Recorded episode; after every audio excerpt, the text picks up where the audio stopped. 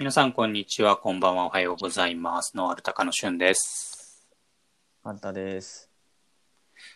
えーっとね、今日は、ちょっとドライブをしてきましてですね。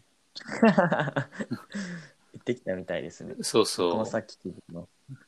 あの、ノード富士山号の大ちゃんのレストランにちょっとお邪魔してきまして。H の村でした。あ、そうそう。H の村さんに行ってきました。すごくいいところだったよ。あ、本当ですか、うん。てかね、なんか朝霧高原がすごく面白い、なんかドライブしてても気持ちいいところだった。あ、本当ですか？朝霧高原ってのは富士山の。そうだね、富士山。今日はあいにく見えなかったけど、富士山のふもとで結構放牧とかはい。してる感じ。えー。えー。まだ。あ、でもこの間通ったな。通っただけであ、すけど。そう。はい。朝霧高原。あれですよね。酪農とかがああ、そうみたいな。なんか、あのー、富士宮に住んでる人に聞くと、その朝霧高原のその作土層が結構薄いらしくて、あまりこう、畑作とへか野菜を作ったりとかに向かないんだって。うん、なんか昔大根を作ってた記録はあるらしいんだけど、基本的にあんまり向かないから、なんか、長野から入ってきた人たちが朝霧高原をこう開拓したらしいんだけど、そう。あ結局その人たちがたどりり着いたのが、まあ、酪農っていうところになってるらしいよ。ああ。そういうことか。でも、あれですよね。上の方だから涼しいから、うん夏場とかも作れそうですね。だいぶ気温。温は、そうだね。静岡の下の方に比べたら、あどれくらい違うんだろう。5度以上は違うよね、全然。えうんー、じゃあ、夏場のなんか、ハウス栽培とか、ななんか施設だったらそうできそうです、ね。なんか、うちの嫁さんと娘と一緒に行ってきたんだけど、はい。そううちの嫁さんがもともとち、まあ、畜産関係の仕事してたから、うん。なんか牛が快適に過ごしていていい環境だって感動してた。そう。見る目線そこっていうね。うんなんか牛舎をこう見学できるような牧場もあって、で、そこを見て、なんかえー、上に扇風機ついてるじゃん。牛舎って。扇風機の数が。なんか沖縄と違うみたいなこと言ってたよ。そう見る場所がマニアックすぎるわ、つって。うん、すごいですね。専門的です、ね。面白いよ。面白い。でもなんかすごく面白いとこだったんでで、なんかぜひ行ってみて。そうですね、うんうん行ってみたいですね。ちょっと、もう少し。そうだね落ち着いてきた。まあでもだいぶ静岡も落ち着いてはきたかな。なんか箱根の方とかで出ちゃってて、はい。なんかそれがちょっと静岡にも影響出てるかもみたいな話は聞こえてくるんだけど、なんか一人うんいて。ましたよね。南伊そう豆そうそう。で。19日ぶりみたいな。なんかね。まあでもだいぶこう落ち着いてきて、うん、なんかそうですね日常をやっとこう取り戻しつつあるのかなっていうところ。まあうんこれでちょっとあんまり気が緩むとね、また広がっちゃう可能性があるから、俺たちも引き続き遠隔でやってるんだけど、うん。はい。まあ、だいぶ、そうですね。いろいろ店もそうねなんかもう遠隔に慣れちゃったね。このままそうねこっ。ちでもマイク、前回言ったようにマイクの環境をね、まだ整えてないけど、そういうのをちょっと整えていって、まあできればね、もうちょっと音質も良くなるかな。うん。そうですね。はいはい。じゃあちょっと今日の話題行きましょうか。どちらから行きます、はい僕から行きましょうかはい。そうですね。えーっと、今日の話題は、えーっと、アクアポニックスについてなんだけれども、アクアポニックスって聞いたことある、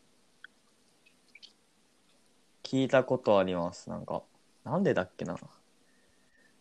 なんか、うっすらしか聞いたことないですけど、うんあ聞いたことはあります。どういったものかわかる、はい。なんとなく。水耕系ですよね。まあ、アクアって書いてあそうね、るし。水耕系だね。なんかうんあれですよね。あの、魚、そうそう魚とかですよねそう。。要は、魚を、そう、あの、アクアポニックスってもう造語だから、い、わはい。ゆるその魚の養殖のアクアカルチャーと水耕栽培のハイドロポニックスをガッチャンコして組み合わせて作った造語なのねあ。ーで、まあそのはい名の通り、魚の養殖と水耕栽培を組み合わせたっていう栽培方法がアクアポニックスなんだよね。うん。あーあ、そう、それでなんか聞いたことあるなと思って。前なんか、やってたんですよ。え、大学校で？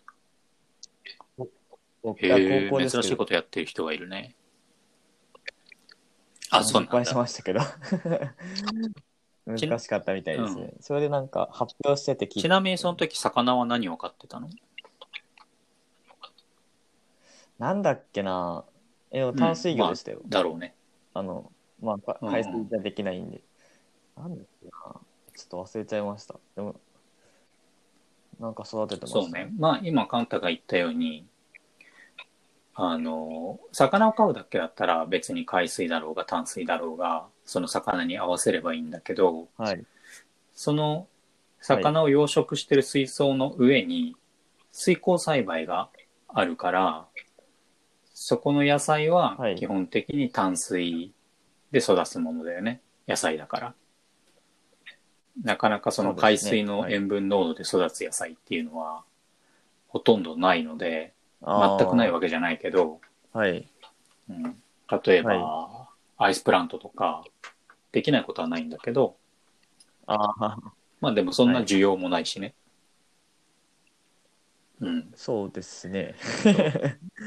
あまり。っていうので、基本的には淡水で飼える魚と野菜を組み合わせてやるシステムなんだけど、正直はい。あまり日本ではやられてなくて、研究としてもあまり進んでないのが現状なんだよね。あ。で、その理由として、まあ一つはあまりその淡水魚を食べるっていう文化があまりこうなくなってきちゃってるのがあるのかなと思ってる。で、た、例えば俺たちも鯉とかさ、船とかって、あまり日常では食べないじゃん。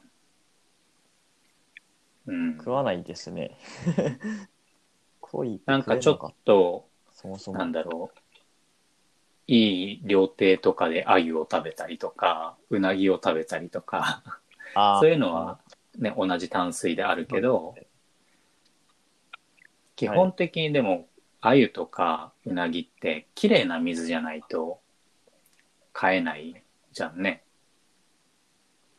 うん。そうですね。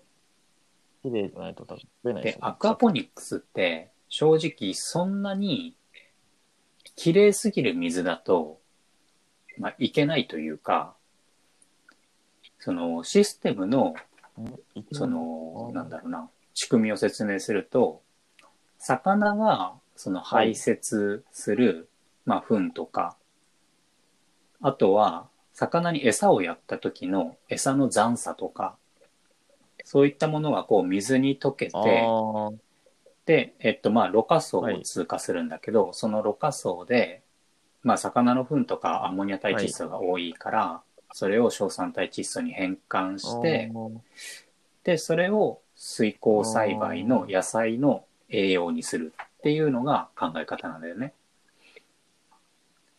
で、こうしたときはいに例えば鮎を飼います。すごい綺麗な水を使って鮎を飼います。はいで、あんまりこの魚の密度を高くしちゃうと、魚にとってストレスだから、そんなに密度は高くしないではい鮎を飼いますってなったら、当然排泄される糞の量も少ないし、餌の量も少ないから、野菜にとっての栄養が少なくなるんだよね。そう。ああ、そうそうそうそもそも少なくなる。ああ、はい。だから水がきれいなのは、魚にとってはすごくいいんだけど、野菜にとっては栄養が不足してしまうから、ああ。まあ育ちにくい。あそういうことか。そうそうそうそう。っていうのがあるのよ。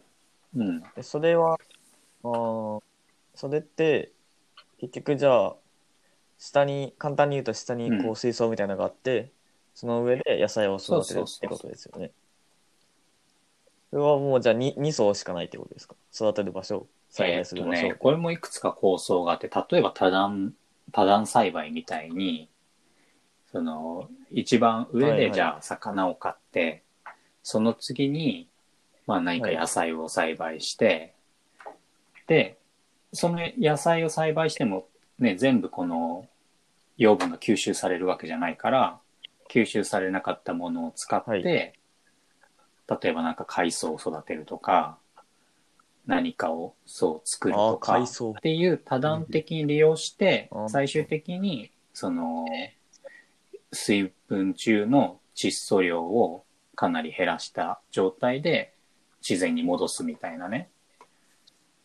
そう。っていうような考えを、の仕組みもあるんだけど、ただ基本的には2層で、魚の層と野菜の層で、それがぐるぐるぐるぐる循環してる。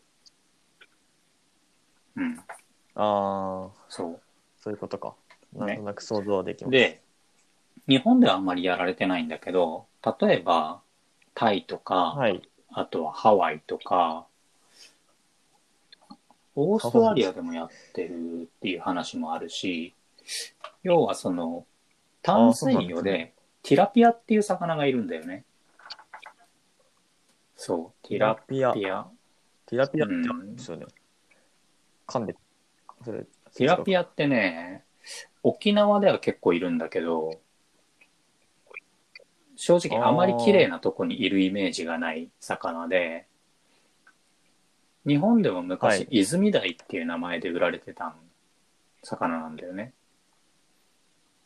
うん。あ、そうなんですね。泉だから味はすごく、まあいいというか、淡白、白身の淡白な魚で、全然その悪い味、癖があるとかっていう魚じゃないんだけど、すごい骨が多くはい。て食べにくいとか、うん。あ正そう、あんま正需要がない直日本みたいに美味しい、その、海水魚が取れて、で、まあ淡水魚でもうなぎとか鮎とかは美味しいのが取れるはい国ではいわざわざ食べなくてもいいよねっていうような魚。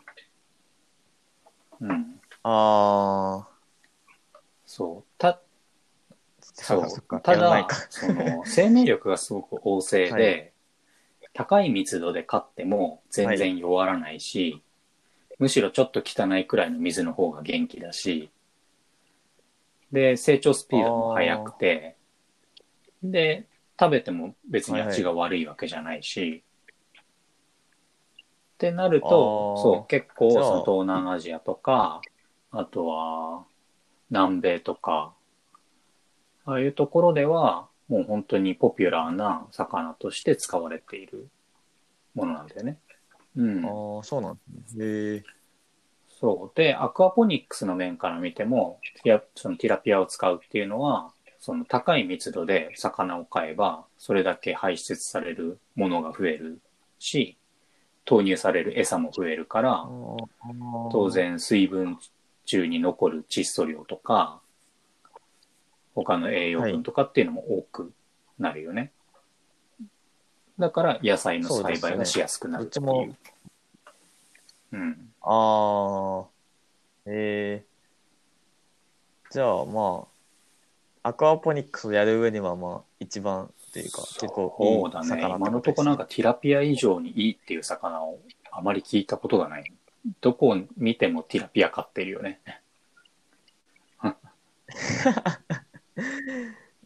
でもそれはですねやっぱ日本じゃなかうなかん。うんどうなんかなえそれって結局なあの管理とかは、そんなにしなくていいんですかね？そしたら、あの結構汚れた方がいいってことは。でも、最低限のその管理はやっぱり魚を飼う上でしないといけないから、当然病気が出ちゃったりするし、だからその水耕栽培としての手間、例えば肥料を入れたりとか、まあ、肥料を入れる行為はしなきゃいけないんだけど、全くその魚の糞とか餌の残渣だけで栽培できるわけじゃないから、足りなくなる要素があるから、そういうのはやっぱり入れた方がいいんだよね。はい。うん。えまあ、オーガニック的に入れないところもあるんだけど、ー、まあでも入れ、そう、入れた方が、まあ、生育としては、野菜の生育としては良くなるから、そういう肥料の管理はしなきゃいけない。で、プラス、魚の餌の管理とか、例えばその、ろ過槽の管理とか、そういったことをしなきゃいけないから、正直野菜の水耕してるだけよりかは、ちょっと労力がかかるかなっていう感じがする。うん。ああ、そういうことか。でも、まあ、そうそうそう。そう二つできるってことですもんね。野菜と魚を作る、うん一気にできるっていう。で生産物が2つできるから収入がダブルで取れるじゃんね。うん、ああ、で仕組みとしてはその水耕栽培のはい。水槽の中に魚とボンと入れておけばいいから、別にシステムが大きく変わるわけじゃない。ろ過層を追加するくらい。あ、じゃあ結構単で純にきるできる。できるってことですね。これ、ああ、まあそっか。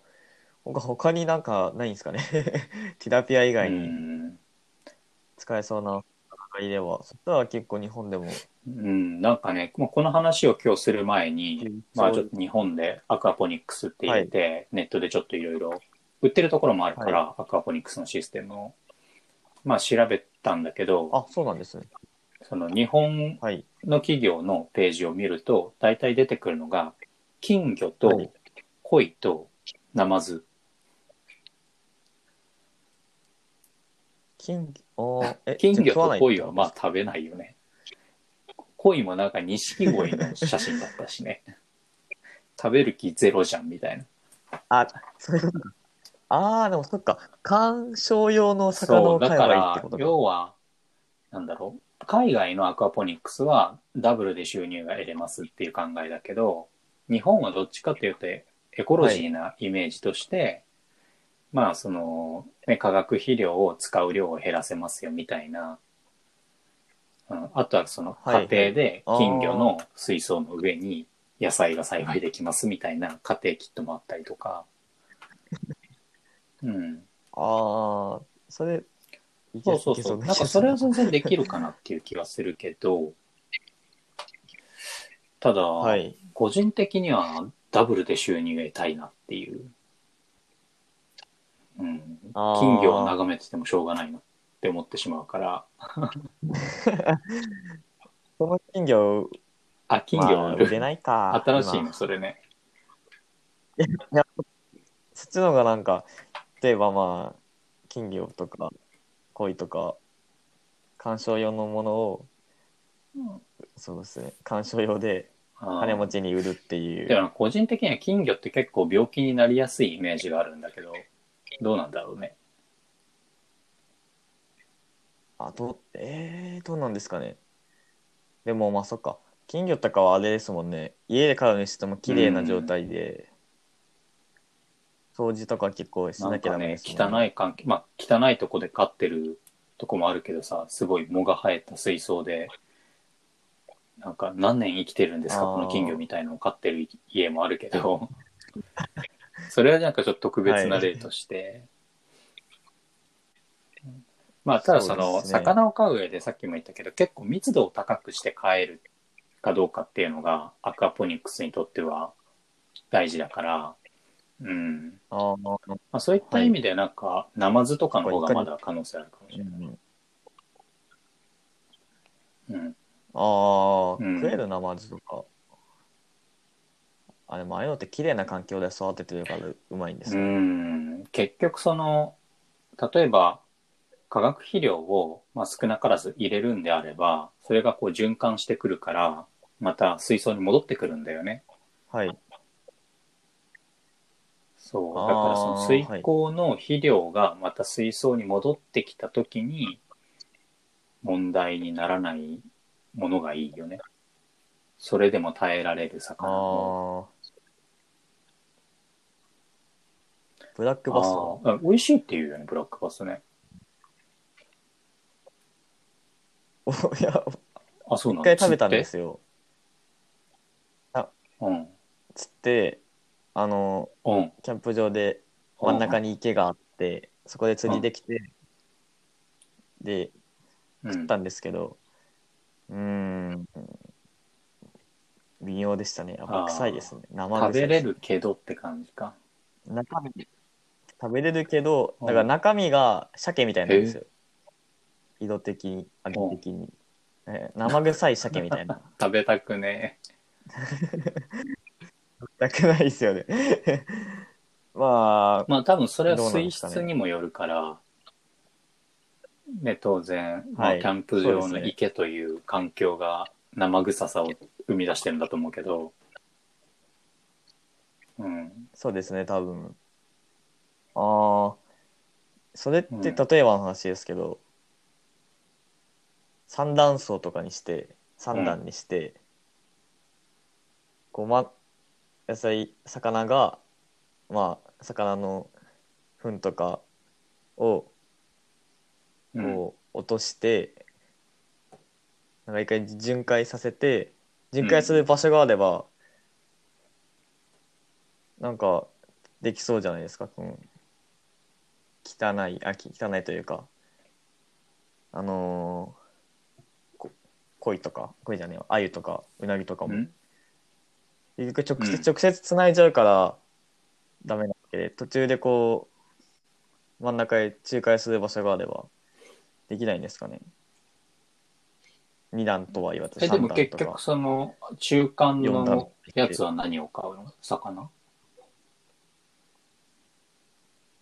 魚何も買わないっていう。あだからその考え方としてはそれがろ過層だったりとか。そうそうそうですよね。まあでも、うん。ろ過層を、そっか。そうですね。ろ過層を通して魚をそこに買えばいいんですよね。と、さっき俺が言ったろ過層っていうのは、養殖、ろ過層、水耕栽培、で、水耕栽培の水は直接養殖に戻るの。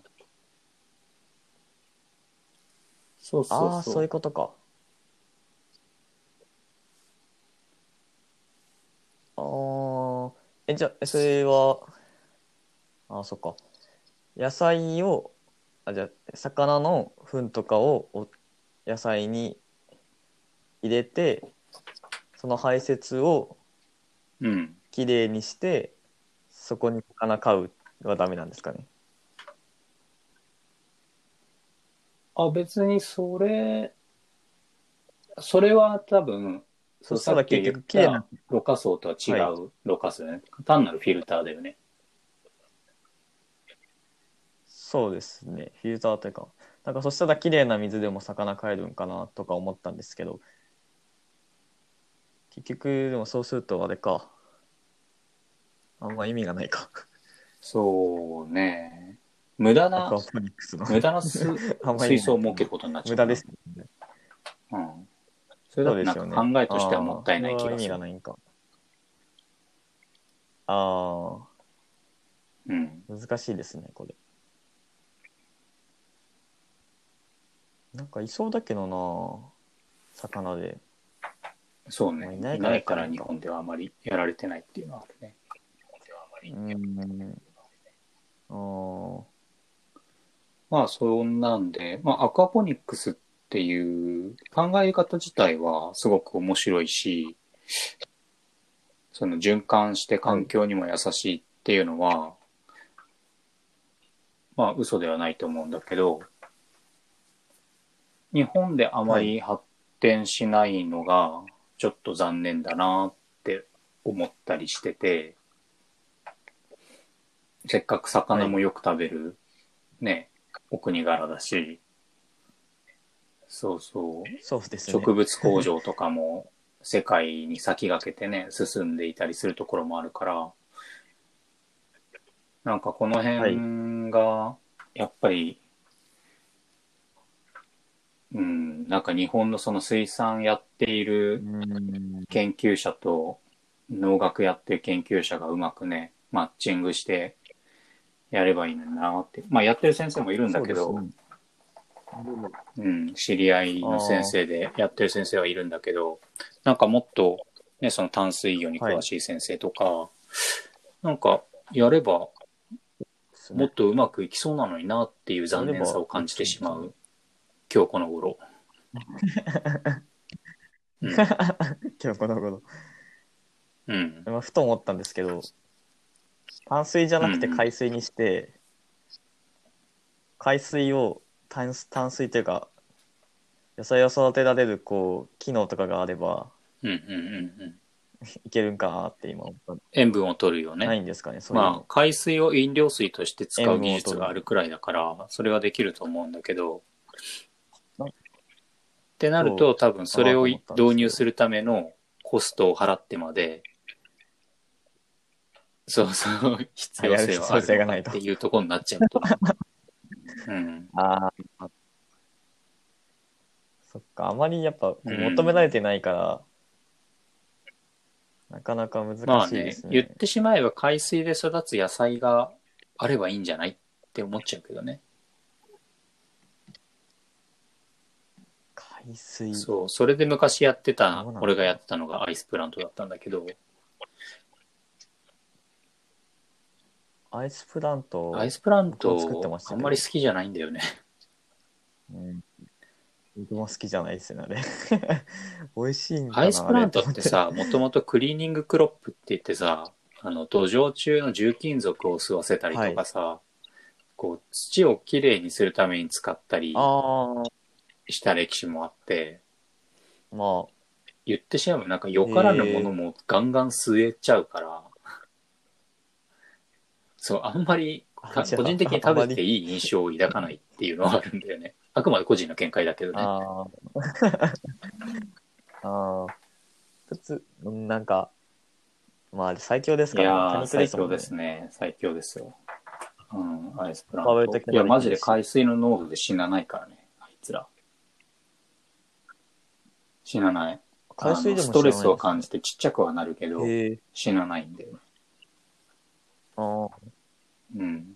あ。むしろ、あの、なんだろう。まあアイスプラントってさ、はいあの、ブラッター細胞っていう細胞が、あの、プチプチなのよ。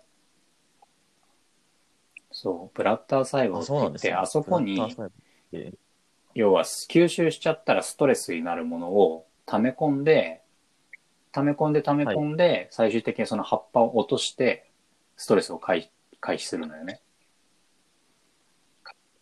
で、その溜め込んでいるから、じゃあそこに例えば塩分濃度の高いところで栽培したら、その、その塩分って、はいアイスプラントにとってはストレスだから、そのブラッター細胞にどんどん溜めていくのよ。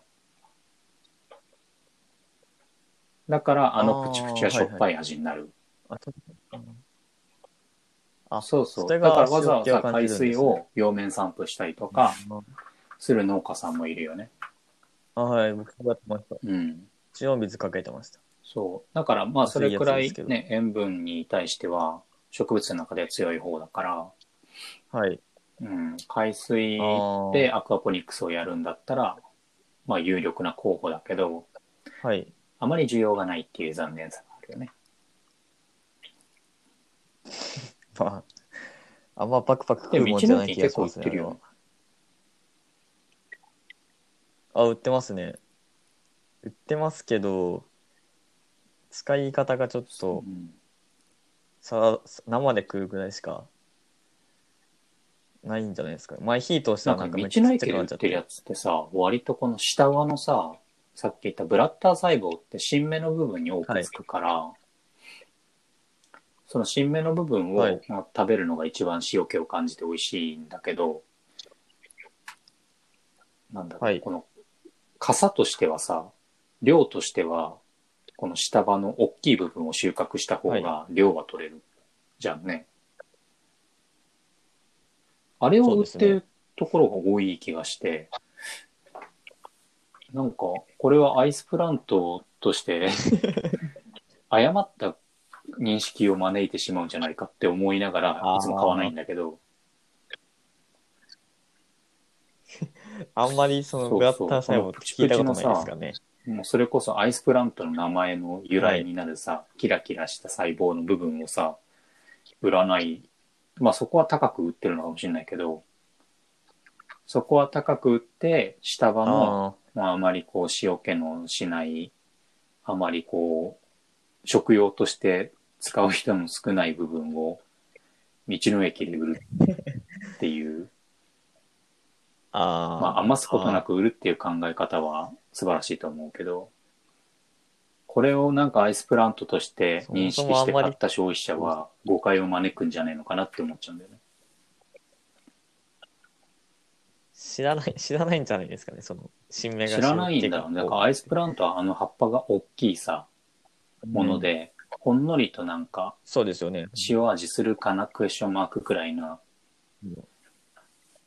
うん。珍まあしい野食感がちょっ菜って感じでとね、。面白いかな、みたいな。うーん、僕は食感苦手でしたね、あれはうん俺も好きではないんだよね。なんか多肉食ってんな、みたいな。なんかちょっと 好きじゃなかったです、あれは。そうなんだよね。そっか。ロポニックスで使える野菜限られますね、そうすると海水でやるとしたら。ないんかな？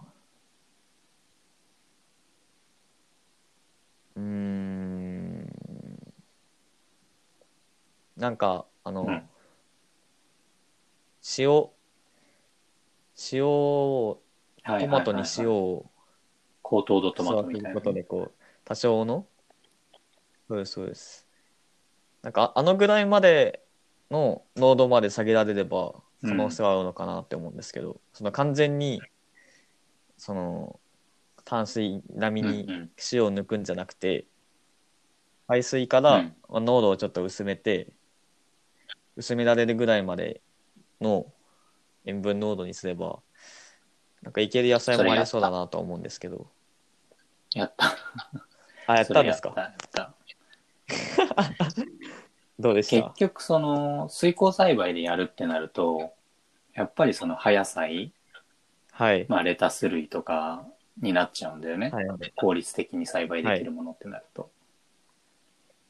そう。ってなると、レタスっそて野菜の中でも塩害に弱いものだから、もう相当薄めないとやっぱりあ使えない。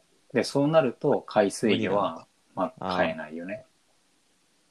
うん。ーあだ難しいんで、ね、逆にその赤坂とか、ー。まあ、ほうれん草みたいなものとかは、ある程度、は確か塩分濃度に強いから。レタスに比べたら、はい。もうちょっと濃くはできるけど、でもやっぱり海水魚を変えるまでにはならないのよ。あそう。だからその辺のバランス、ひょっとしたらその寄水域でさ、生きてる、例えば、スズキとかさ、もう淡水の方まで上がってこれちゃいますよ、あ。僕みたいな野菜？あ、野菜じゃない、魚？はいはい。そう、そういうんだったら いけるかもしれないけど、じゃあそいつらを大量に養殖できるのかなっていうのは、ちょっと専門外だからわからないな。うん。そうですね。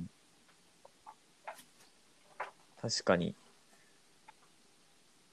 でも、こうやって考えていけばなんかあそう今ですね。今なんか鈴木って言って、っぱりそういえば鈴木の実験してねえなって思ったから、誰かやってくんねえかな。あ いや、今更なんか自分でやる体力はないので、そあ、う。そうですね、大変ですよね。そうやってる人がいたら鈴木の養殖やっなんかこう、もっとあれですね。まあ、鈴木なんて別に養殖するほどの坂でもなんでもないのかもしれないけど、そうじゃないかあんま鈴木がわかんないですけど。でもあれですよね、うんうんうん海がない県とか、海なし県とかで作れば、なんか、そうね。だから、あの、今、陸上養殖とかやってるじゃん。あの、陸上でフグ買ったりとかさ。はいそうそう。はいはい。あの、東京海洋大の先生で陸上ってる。養殖の今第一人者になってる先生がいて、はい。その先生がアクアポニックスとか研究してるんだけど、うん。ああ。アクアポニックスか。へえ。そううですね。もうちょっとなんか研究したら、うんちょっとなんなか論文も発掘ってみます。はい、じゃあ次の話題行きましょうか。はい。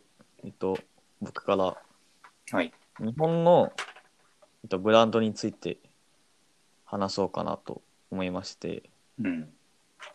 日本で作られてる野菜とかはなんか世界でジャパンブランドって呼ばれてるらしくて、うん。まあ、要は日本で作られてる野菜をそう呼んでるらしくてまあ例えて言うとあの夕張メロンとかうん。下仁田ネギみたいなとかが結構言われてるらしいんですけどうん。なんかその日本のブランドが結構その場所につけられてることが多いらしくて、まあ、夕張み夕張みたいな。感じでそこを作られててでも実際そのブブランドの中で品質のこう違いが結構出てきちゃってるらしくてうん。品質とか味の違い結局その場所で作ったからそれがこう付加価値になって売られてるんですけどうん。で結果的にじゃあそれが品質がいいものかっていうのはまた違う話だと思うんですよ。あ、もうそこで取れたからもうそのブランドっていうそうですそうです。だけ？うん。だけでこう売られちゃっててそれでそれが例えば輸出されたりした時にうん。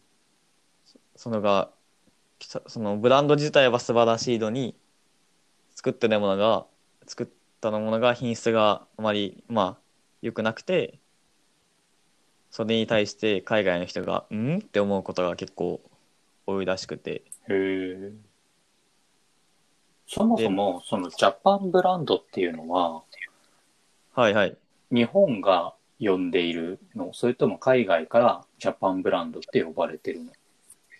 どっちもあ日本より海外ですね。あんま日本は聞いたことないですもんね。ジャパンブランドって。いや、例えばさ、なんかクールジャパンってあったじゃん。クールジャパン？クールジャパンっていうのをなんか世界に売ってきました。例えば漫画とかさ、ああいうのなんかクールジャパンとして世界にどんどんアピールしましょうみたいのが何年か前にあったと思うんだけど、そうそう。クールジャパンあんま聞いたことないですね。ただそのクールジャパンって呼んでるのは、日本が日本のそういうのをクールジャパンとして呼びますみたいに言ってるだけで、海外からそれをクールジャパンって呼ばれていたわけではないと思うんだよね。あそもそうん。も、だからそれと同じように、日本が日本のその野菜を売るためにジャパンブランドって言ってるだけで、海外からそれがジャパンブランドって呼ばれてるわけじゃないんじゃないのかなって思ったんだけど、そういうわけではないの？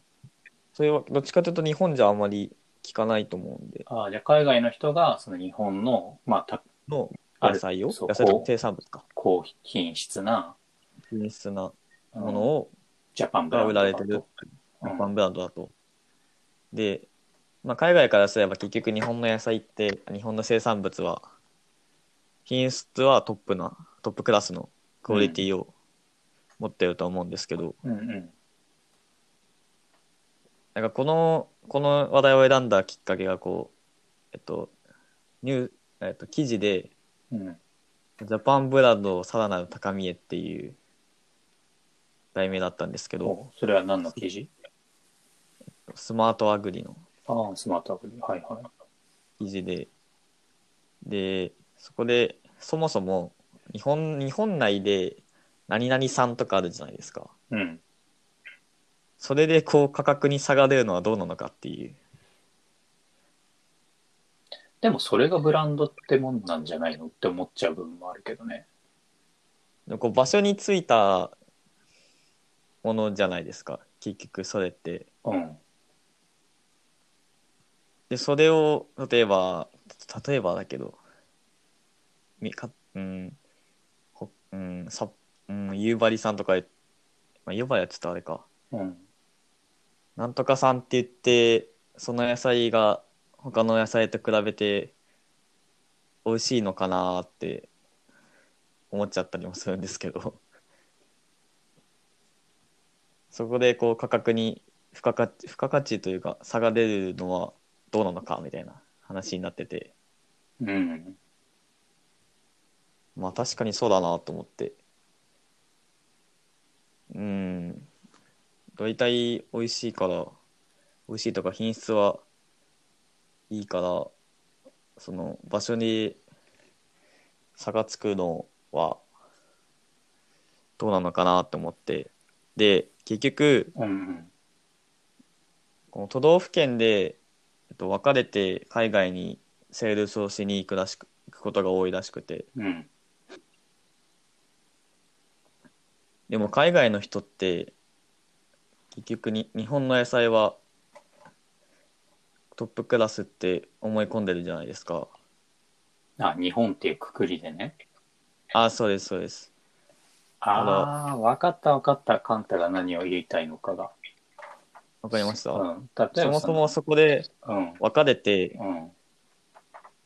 売 る輸出する必要性があるのかっていう。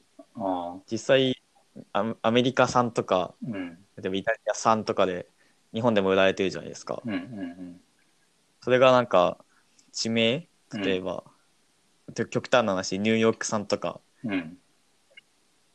カリフォルニア産とかローマ産ってあまり見ないじゃないですかうん。それってなんか分かれるよりはもう日本全体としてあ本当さっき川崎さんが言ってたクールジャパンみたいな感じでうん。売り出した方が、まあ、効率的かなと思って。だから要は和牛みたいなもんでしょ？あそうですそうですそうですそうです。和牛っていう大きいくくりで売り出して、で、その中から和牛が浸透したら、まあ、神戸ビーフとか、松坂ビーフとか、ね、そういう、なんだろう、より細かいブランドを打ち出していけばいいんじゃないのっていう話よね。そうですそうですうん、だから、要はその、例えばさっき夕張ってだけどさ、夕張メロンってさ、今どれくらいのブランド価値があるかわかんないけど、少なくとも俺は夕張メロンって聞いたら良さそうなものだと思うわけよ。うんで、それは日本国内で通じるブランドだから、別にそれに対してはいいわけよね。問題ないってことでしょ？それは大社は別にそうですね。そのブランドになってるんで。で、それを海外に持ってって、他のメロンとかと一緒に持ってって、夕張メロンですっていうよりかは、日本のメロンですっていうので、うん。売り込んだ方がいいっていうこと、売り込んだ方が効率がいいのではないかなって思ってで実際夕張で作ってない夕張メロンもあるじゃないですかああ、そう、どれくらいの割合であるのかわかんないけど。とかまあ僕の大学校の時の神奈川県にうんうん。三浦大根ってあったんですけどうん。でもそれ別に違うとこでも三浦大根作ってましたしうん。っていうパターンも、まあ、まあ全部ではないと思うんですけどうんうん。あると思うんでそこのなんかそれなんか結構無駄だなって思っちゃって輸出する上では、そのまとめていっちゃった方が早いしつながりも安いのかなっていう海外の人と輸出するんだったら、てかその日本の中でも、例えば同じメロンっていうくくりでも、いろんなその、クオリティは高いけど、いろんなその味とか、いろんな品質はいの高いクオリティなものが、たくさんあるんじゃないのかなと思うのよ。あうん。だからそれを全部同じ、例えば単一の品種で同じようなものをこう作っていて、で、それを日本のメロンですって出すんだったら、そこに味の違いとかはない方がいいとは思うんだけど、はいはいはい。なんだろう、その品種とか産地とかで味とかね、まあ、その味だってさ、甘みが強いものとかさ、酸味が強いものとかいろいろあったりするわけじゃん。果物だったら。そうね。はいはいはい。それを単一にするっていうのは、なかなか難しいような気がするな。結局、まあ、どういう、実際にこう、出荷してるわけじゃないんで、こう、野菜を、うんあ輸輸出か。うん、わからないですけど、この記事の中で言われてたのは、な例えば何々さんって言って出しちゃってるから、うんうんうん。そのそのその中でも味の違いが出ちゃってるから、うん。そこでこう明確なこう基準をまあ設けるのは難しいですけど、あ、その何々さんの中でも違いがあるってこと？そうですそうですあ、それは違いが出てきたっていう。うん、確かに。それはちょっと、結局それを統一した方がいい何々さんうん。そうです。何々さんって言って、売って作ってる人の技術がどんなものかわからないじゃないですかうんって思ってでそこでこう一定の基準を持ったものをまあ輸出するとかにすればうん。まあ、手っ取り早いのはその企画を設けてしまうっていうのが、手っ取り早い話ではあると思うんだけど、例えばジャパンブランドのメロンに上がるものはこういう企画じゃないといけないとか、うん。でもそれはさっき俺が言ったように、ね、品種が違かったりとか、産地が違ければ、当然こういろんなばらつきがあるから、でそのばらつきも加味して、なんだろう、うまさだったりすると思うんだよね。あうん、あ例えば福岡には福岡のうまさがあったりとか、静岡には静岡のうまさがあったりとか、うん、あそっか産地でそこも違いは出るか。そう、だから、売り方の多分問題の話になるのかなと思ってて、海外に、じゃあ、なんかずっとメロンの話だけど、俺全然メロン詳しくないんだけど、そのはい。メロンの団体が海外に、じゃあ、売りに行く、PR しに行くってなった時に、まあなんかブースを設けて、産地ごとにブースを設けて、最初からやってしまうと、なんか、どこがいいのか悪いのかみたいな、なんか分かりにくくなるというか、さっきそう言ったように簡単な PR しにくさが出ちゃうのかな。結局その県同士で争っちゃうみたいな。そうですそうですれよりかは、まあ一旦その日本のメロンですっていう大きな枠で持ってって、その中で日本にはこういうメインの産地がこういうふうにあって、こういう品種があって、で、味もこう違うじゃん。当然違うから、こういう味の違いがあってみたいな、なんか、そう、説明を落としていくみたいな。それがうん。売る売る時はなんか僕は日本産でもいいのかなって思っちゃっててただ輸出するものをうん。選ぶときに、まあ、その基準としてその例えば今メロですけど夕張とか、うんまあ、産地とかにして売ればいいのかなって思うんですけど。どうなんですかね。って思ったんですけど。ん輸出するときには日本産っていうのは、輸出するときにはでも日本産なんじゃない？の日本産なんじゃない？なんかそのなんていうんですかね。輸出そうです。輸出するときにうん。さっきなんか川崎さんがおっしゃってた「なんとかさん」って言って PR する。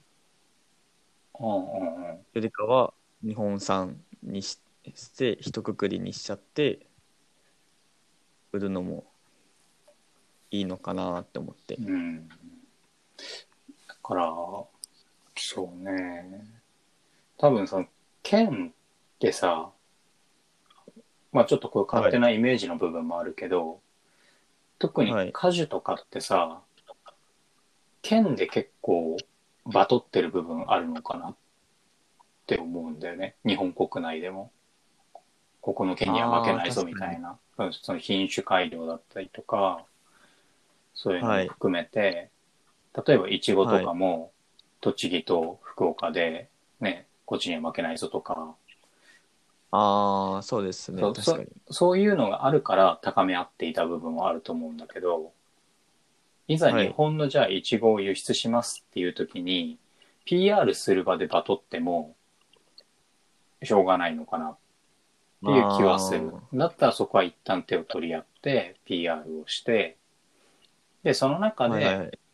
その買い手として、やっぱり栃木産が好みとしていいですとか、まあ、あとはね、輸出できる量とか、いろいろ加味して、それは買い手側の選択じゃん。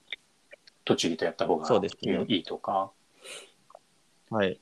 だからその、日本全体としての農産物の輸出を増やしたいのか、各都道府県で輸出を増やしたいのか、どこにその思惑を置いてるのかが統一されてないから。そうですね各。都道府県はと当然頑張ろうとするじゃん。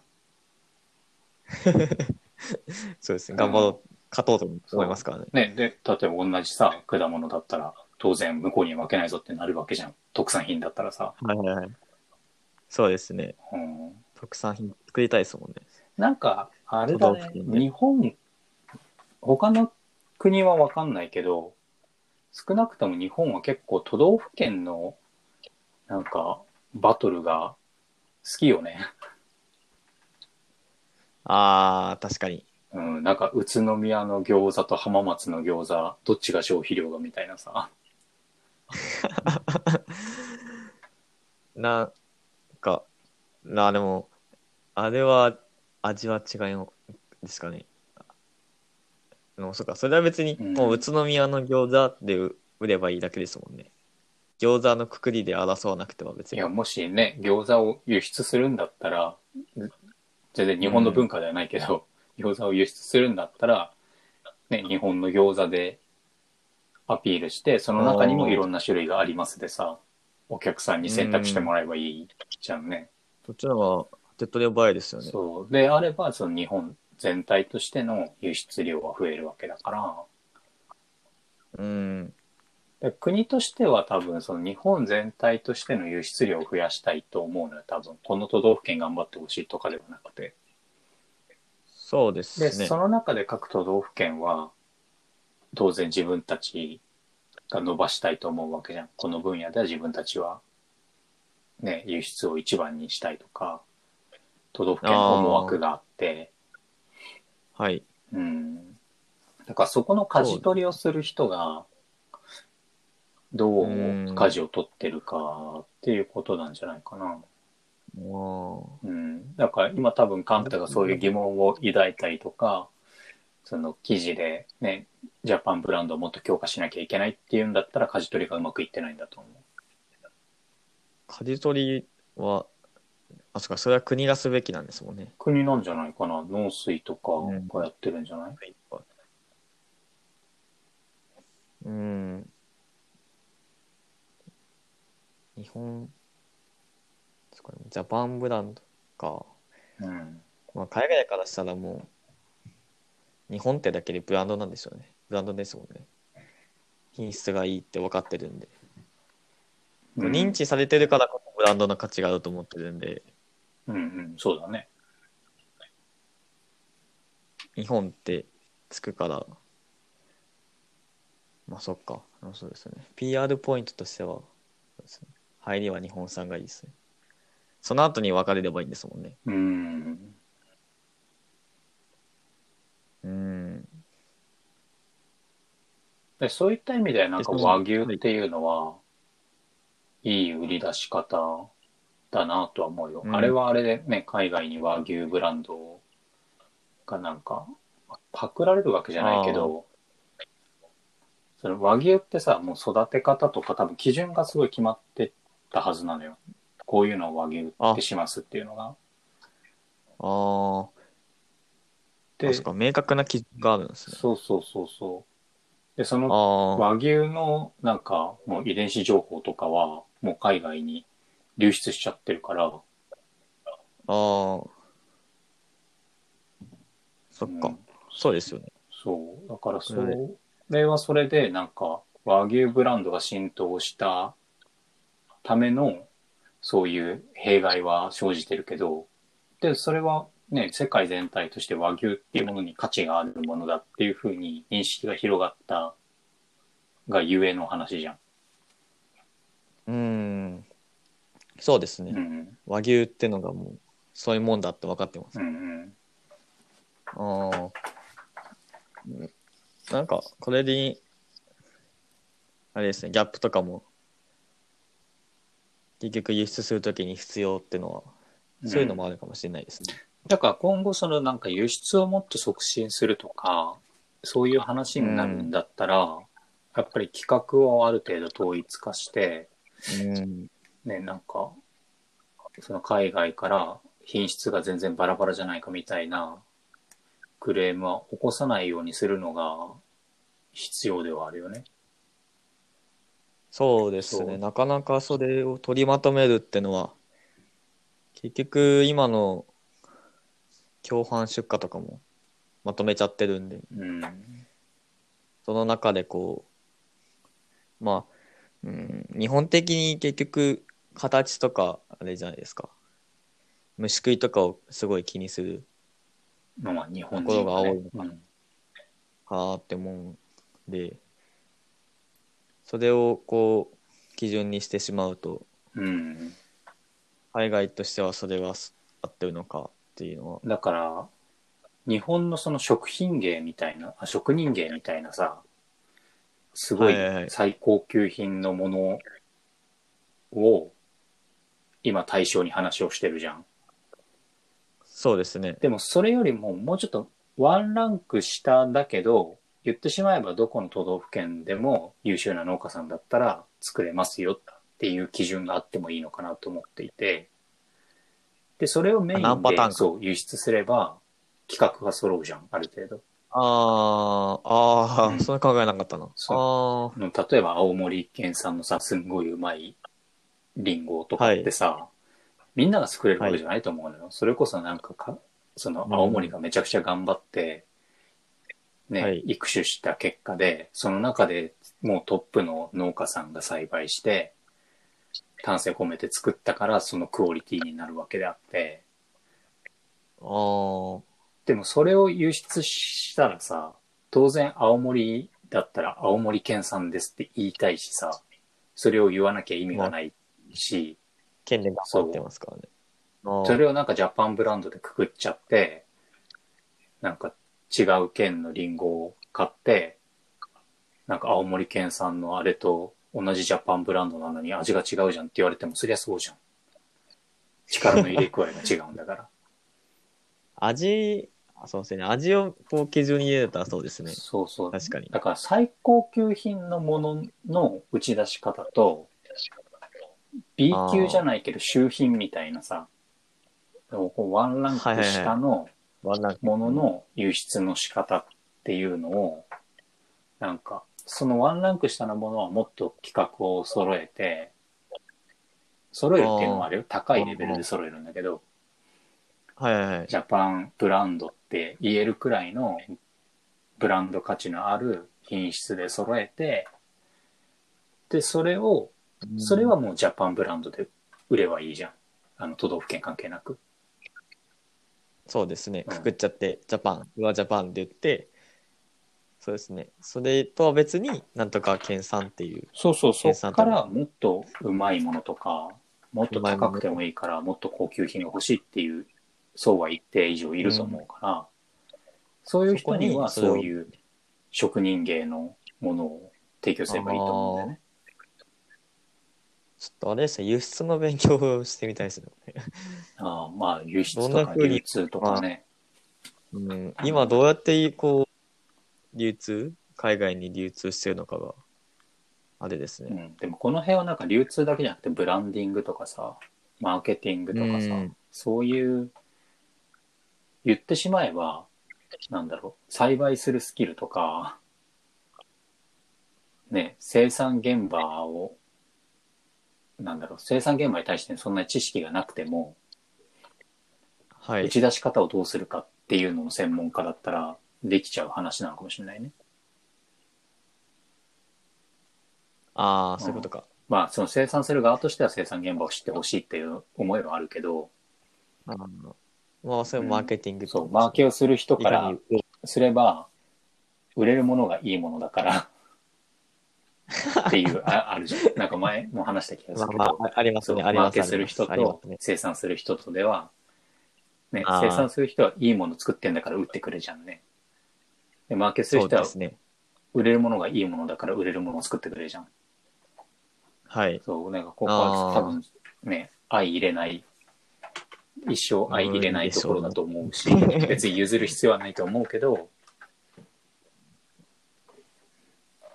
でもまあ、経営していくにはそですね。そううそう、けどっちも必要な、ね。話だし、うん知識だし、だから、うん。こういうなんか輸出とかに興味がもしあるんだったら、流通の勉強もね、ある程度、そうですねなまあ基本的なところの知識として、はい。持っておくのは必要だと思うし、あとはマーケとか、ブランディングとかっていうのも、ちょっとかじってみると、なんかそれぞれがいろんなこう側面で、同じものでも見るね、面が違うから、ああ、面白いのかなとは思う。多動力ですね。多動力ですね。多動力ですね。いろんなことをやる。あいいんじゃない？なんかいろんなことに興味持ってかじってかじってかじって、深掘りしたいところをほじほじっていけば。でも僕、たまにあれなんですよね。えハマりやすくて飽き性なんで、ああ。そこがですよね。でなんか集中してハマるのがいいみたいな。なんか3ヶ月くらい、あもうすんごい集中してそれにハマって、次に行くみたいな。そうするとその3僕そうですねヶ月は集中してハマってるから、少なからず、なんか一般の人が持っている知識よりは上に行けるんだよね。ーうん。なんか、なんていうんですかね。あんまそういうのっていいイメージを抱かない人結構いると思うんですけど、僕は全然そっち派なんで。いいんじゃない。うん。うん、広く浅くっていうのが、うん、まあね、これ多分知らないより知ってた方がいいことっうてん。ビジネスの世界では多いだろうし、3ヶ月やったら年に4つ覚えられますもんね、そうだね。単純に。4分野。うん。はね、勉強できるから。で、全部一応その農業っていうのでさ、はいはいはい。繋がっているわけだから、自分の中で筋が通ってんだったら全然いいと思うけどね。うん。何の話だっけ？な何の話だっけ？ブランドの話。あブランド、ブランドの、ジャパンブランドの話でしたね。ジャパンブランドのなんか話。個人面談みたいになっちゃったよ。個人面談。でもまあ、はい。そうですね。にもうちょっと。そうね仲良。くえなんか、でも面白いね。こういう、自分たちはさ、あの、俺もカンタも、その流通とかさ、ブランディングとかって専門じゃないし、全然知識がそうですねないけど、まあこういう話すのをきっかけにさ、少し勉強してみるとか、まあもともとなんか自分たちがその勉強したそのインプットをこうアウトプットすることで自分たちの中に落とし込みたいっていうのも、ポッドキャストで配信してる目的の一つだと思うから、そうですね。そう、なんか新しい分野をほじほじしたら、ぜひ吐き出してくれると、ほじほじ、そうですねお。互いの勉強になるじゃん。僕はね僕も植物工場系は結構勉強になってるので、そうね。全然、かじったこともなかったんで。まああまりかじった人いないと思うけどね。まあ確かにそうですね。まあもかじってみると面白いと思う。こういう環境制御型農業って、もう本当に研究みたいな分野だと思うから、その農業の中でも、ここまでその大学とかの研究がこう直結するような栽培方法って少ないと思うのよ。そうですね。そういった意味では、大学で勉強したうん人間が農業をするんだったら環境制御型ってすごく面白いと思うし、向くと思う。ああ。やっぱり路地とかってなると、はいはい。なんだろう、そのデータじゃどうにもならないことが多いから、データ管理が難しいですからね。そうそうそうだからね、農家、なんだろう、古い農家さんの中でデータなんか意味ないって思う人もいるだろうし、うん、計画立てても計画通りってなんかいかないんだから別にいいだろうみたいな人も ね、出てきちゃうのもしょうがないのかなとは思うけど、うん。しょうがないですね、うん。それは。でも、いつまでもね、そう言ってても発展はしないから、まあ、少なからず出てきてはいると思うんで、うん。データか、データ系はどんどんいろんな企業が参入してきて、ロジとかでも入ってきてるんで、そうですね。天候とかが読めないんで、なかなか。だから俺はそういうなんかテクノロジー系のとこほじほじするのが好きだから、あんたはどっちかというとね、なんかそういう流通とか、なんだろう、ギャップみたいなこう認証とかね、ああいそうですうね。ところをほじほじするのが好きじゃん。なんだろう。そうですね。大体目につく分野はそれです。記事見てて。あ、だから別になんか興味あるところをね、そう深掘りしていくっていうのは、うん面白いと思うし、それが一番なんか勉強する上で飽きないと思うんだよね。好きな分野のが一番。今更なんかテストの点数とかをさ、取る必要は、まあたまにあるけど、うん。たまにあるんだけど、社会人になっても、たまにあるけど、はい。でも基本的にはそんなないわけじゃん。だったらなんか好きな分野でほじほじした方がいいんじゃないの？と思ためにならないですかね。使えう。ない。あんまりこう嫌いなところをね、一生懸命やっても頭に入らないしね。飽きてきますね。途中で。なんか何かと理由つけて、やらなくなる関連付けて。でもなんかそこまで嫌いなことをやらなきゃいけない。そう理由がない。うん理由がないんだったらやる必要はないよね。そうどうしてもなんか仕事上さ、もうここ自分は得意じゃないけどやらなきゃなっていうのは出てくると思うけど、ああ、でもそれもなんか少なくともね、自分の興味ある仕事の上でやってるから関連はつけられるじゃん。うんそうですね。何かと理由はつくと思うんで。ね、何の話だって？なんか本当にね、話の後半になって脱線しまくりましたけど、まあそんなところですかね、今日は。はいはい。じゃあそんなところで終わりましょうか。終わりましょうか。はい、じゃあまた来週、さようなら。また来週、さよなら。